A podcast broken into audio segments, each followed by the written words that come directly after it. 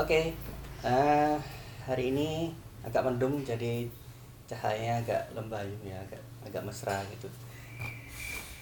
Ini kita lagi mendekati akhir tahun 2018. Liburan. Nah, untuk liburan kali ini kita mau sedikit cerita bagaimana liburan itu justru merupakan sesuatu yang momok ya, yeah. Yang akhirnya jadi blunder, akhirnya jadi sesuatu yang tidak menyenangkan. Tapi buat guru-gurunya, buat orang tua juga. Kalau anaknya itu sih kayaknya senang-senang aja ya, mereka kan liburan, having fun. Iya sih, gini ceritanya. Jadi berapa tahun terakhir saya lihat tiap kali liburan kan ada dua liburan besar ya. Satu liburan akhir tahun ajaran, dua akhir tahun Masehi. Ya, itu setiap kali berarti per 6 bulan berarti ya. Berarti setiap 6 bulan sekali saya selalu lihat kurva. Jadi ada kurva yang sama tiap Januari, Februari kita berusaha meningkatkan skillnya, kita ajarin ini itu.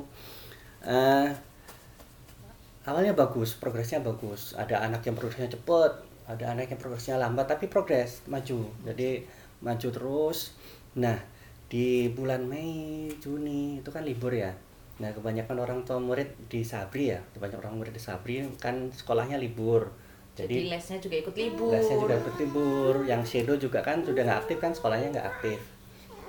Jadi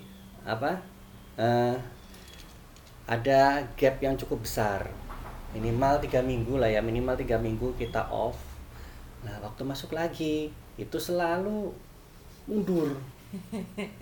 Jadi kurvanya nanti coba saya gambarkan ya. Jadi kurvanya tuh selalu naik turun. Tapi nggak semua. Jadi turun sedikit terus naik lagi. Kira-kira kenapa ya?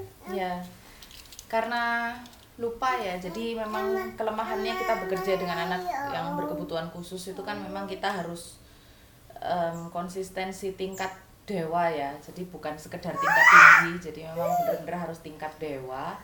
Karena ini sebenarnya kurva ini nggak hanya terjadi kalau di liburan panjang. Jadi katakanlah ya, oh iya Miss ini anaknya sakit, seminggu libur dulu ya. Itu juga ketika kita mulai lagi itu selalu ada penurunan gitu. Kenapa saya bilang selalu? Karena pasti ada, penurunan itu pasti ada. Katakanlah ya, kita sudah ngajari si anak 1-10 misal, dia sudah bisa. Oke, 1-10, setelah libur hanya 1 minggu saja, itu biasanya dia menurun, tiba-tiba lupa, tahu-tahu 6 dan seterusnya dia nggak ingat gitu. Jadi kita harus ulang lagi, 5-10-nya kita harus ulang lagi. Harapan dari kami sih biasanya adalah orang tua tetap memberikan. Jadi kan nggak susah juga ya kayaknya ya Mas ya, untuk di sela-sela sakit tuh sambil review kemarin sudah belajar apa aja itu sih. Iya, memang ini jadi challenge ya buat orang tua, karena kan kita akan melihat satu kemampuan anak sebenarnya gimana. Jadi apakah hasil pembelajaran selama berbulan-bulan ini hasil karena memang dia bisa, atau hasil karena dia terbiasa, atau hasil karena dia terpaksa. Jadi ada beberapa kemungkinan di situ. Terus kedua ya, orang tua dites juga. Jadi gimana, kan ini sudah kita lepas, jadi gimana anak ini kalau dengan pola asuh orang tua, dengan pola didik orang tua akan terlihat hasilnya di setelah liburan itu. Kalau emang orang tua emang niat struggle, jadi liburannya nggak yang anak bebasin mau apa terserah, silahkan gadget boleh, pokoknya tiduran di kamar pokoknya dibiarin, itu kelihatan beda dengan anak yang kalau dilanjutin di rumah, jadi orang tuanya tetap les. Jadi ada yang seperti itu. Jadi ini juga ada orang tua yang sempat tanya, ini Sabri libur nggak akhir tahun ini? Oh, kita sih nggak ada libur, terserah gimana deal-dealan sama guru ya. Jadi kalau guru emang nggak merayakan hari raya ini ya lanjut aja, silahkan. Kayak kalau di Idul Fitri ada yang nggak ngerayain mau lanjut ya silahkan. Jadi kita ya fair-fairan aja kalau orang tua sama guru oke jadwalnya ketemu ya silahkan gitu. Dan di kita juga sebenarnya nggak ada biaya lembur, maksudnya terus kalau tanggal merah ngajar apakah biayanya beda? Enggak, jadi kita nggak serumit itu ya kita ya kalau masuk ya sesuai hitungan, nggak ada kelebihan beban dan lain sebagainya. Itu sih sebenarnya nggak ada, cuman ya itu karena apa ya mungkin karena orang tuanya juga pengen liburan ya, jadi ya itu tadi loh, jadi harapannya sih di kita orang tua bisa tetap konsisten di tempat liburan, jadi oke, silahkan liburan, silahkan ini, tapi itu materi dari kita.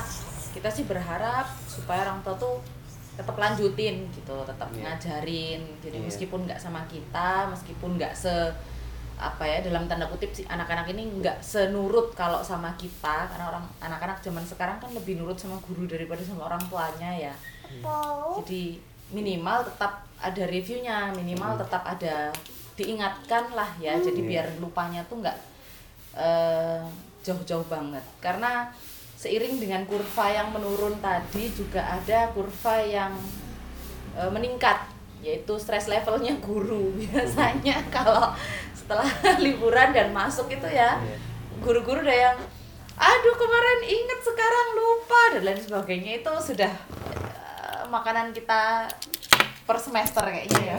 Mungkin jadi itu ya, mungkin jadi momok juga karena orang tua menganggap belajar tuh ya des, jadi harus belajar depan anak, ada buku belajar, ayo kerjakan nomor ini seperti itu. Padahal kan nggak kayak gitu. Jadi yang kita butuh review adalah kemampuan anak untuk paham materinya. Jadi kalau dia melompat kan bisa melompat di mana aja ya, meskipun di pantai kayak waktu belajar di mall juga sekarang banyak ya wahana-wahana yang trampolin khusus, trampolin itu ada, terus ada yang macam-macam, ada yang sliding, main di bola, apapun itu tuh bagus sebenarnya. Jadi yang orang tuh perlu lakukan hanya mengajak bermain dengan serius. Jadi bukan membiarkan ya, tapi ya benar-benar ngajak main. Jadi ayo lompat sini, jadi bukan biarkan ayo dia have fun, oke lah kita biarkan dia have fun, tapi kita ikut have fun-nya. Itu konstruktif buat anak sebenarnya. Jadi nggak perlu yang evaluasi kemarin apa ya pelajarannya, terus ayo direview gini, nggak perlu sekaku itulah. Jadi itu mungkin saya kasih gambaran sedikit supaya nggak jadi parno. Jadi kalau misalnya mau reviewlah seiring dengan perjalanan liburan. Jadi liburan di sini kira-kira apa yang bisa masuk ya? Oh ini coba ajarin ini yang di sini ngajarin apa, jadi nggak perlu bawa buku dari rumah, bawa ransel, nggak perlu lah, santai aja. Jadi itu yang saya rasa masih kaku ya, masih ortodoks ya di sana. Ya karena mungkin untuk ikut bermain juga kadang kita ada malunya, ada sungkannya gitu sih. Kalau saya sih, saya ikut main ya, saya ikut teriak-teriak, anak saya teriak, saya juga ikut teriak. Jadi biar anak saya merasa bahwa oh ibu nggak bukan sekedar nemenin tapi juga seneng gitu, jadi dia tahu gimana harus bereaksi, dia paham oke, jadi aku kalau di tempat seperti ini boleh lompat, boleh teriak, boleh ini gitu ya. Jadi itu juga cukup sebenarnya itu cukup ya Mas ya, cuman itu tadi sih mungkin orang banyak yang belum paham bahwa yang seperti itu tuh sebenarnya adalah bagian dari terapi. Catatan aja untuk kita semua bahwa saya biasanya menggunakan ini sebagai tes. Jadi ini juga bisa jadi tes buat orang tua juga. Jadi setelah liburan gimana anak kita gimana, itulah kondisi sebenarnya anak, seberapa banyak dia mampu menyerap informasi, seberapa banyak dia mampu mengasah tugas tumbuh kembangnya. Itu jadi tadi bukan karena terpaksa tapi karena sudah sebulan ya 2-3 minggu lah minimal itu liburan tuh benar-benar anak-anak keluar dari rigidnya, anak-anak keluar dari kebiasaannya, keluar dari pola-pola yang telah diajarkan. Jadi seberapa banyak itu nyantol, itu tes yang bagus. Jadi liburannya tes yang bagus, tapi juga jangan sampai dibiarkan begitu saja. Nah ya, kita sempat ada slogannya, kita share di Facebook, kita share di mana-mana bahwa habis libur jangan mundur. Jadi karena kami nggak bisa apa-apa ya, ini kan liburan ya, saya juga liburan sama keluarga. Jadi ayo masing-masing orang tua kita sama-sama membuat liburan ini konstruktif buat anak, buat tugas dengan anak, dan bukan jadi PR buat Januari nanti. Oh ya, jadi beberapa kali ya ketika saya lagi jalan di mall itu, kemarin sempat, jadi waktu saya jalan ada anak Down syndrome ya, Mas. Jadi dia terlepas lah, gandengannya itu terlepas dari neninya. Terus waktu itu dia bawa balon yang dibentuk pedang gitu. Terus dipukul-pukulkan ke Alan gitu kan. Jadi mamanya itu kelihatan shock dan luar biasa. Aduh, maaf ya bu gitu. Jadi berkali-kali itu mencetuskan ide saya sama Mas Deko itu pengen punya tanda pengenal, pengen orang-orang di luar sana itu tahu bahwa kami mengerti, kami tidak menyalahkan anaknya sepenuhnya karena memang itu kondisi yang dititipkan oleh Tuhan ya. Jadi kita nggak menyalahkan dan kami mengerti gitu. Jadi saya juga sedang ingin mendidik anak saya bahwa yang seperti itu tidak salah. Jadi yang seperti itu bukan maunya mereka gitu. Itu saya pengen apa sih yang bisa kita buat sebagai tanda pengenal supaya orang lain itu langsung paham bahwa kita paham gitu. Kemarin sih kita sempat kepikiran kita bikin kaos apa ya, maksudnya supaya orang lain tuh bisa baca tulisannya bahwa kita ini praktisi, bahwa kita mengerti dan lain sebagainya. Cuman masih belum tahu juga ya tulisannya ya, sebaiknya apa. Bolehlah sharing-sharing atau mungkin ada tanda pengenal lain yang mungkin mau diusulkan, monggo. Saya pengin sekali bikin yang seperti itu gitu. Itu aja sih. Saya tunggu di komen untuk sharingnya. Mau pertanyaan monggo silahkan, insya Allah juga akan dijawab. Ya, gitu aja dulu mungkin. Selamat liburan, sampai ketemu di tahun depan. Happy holiday.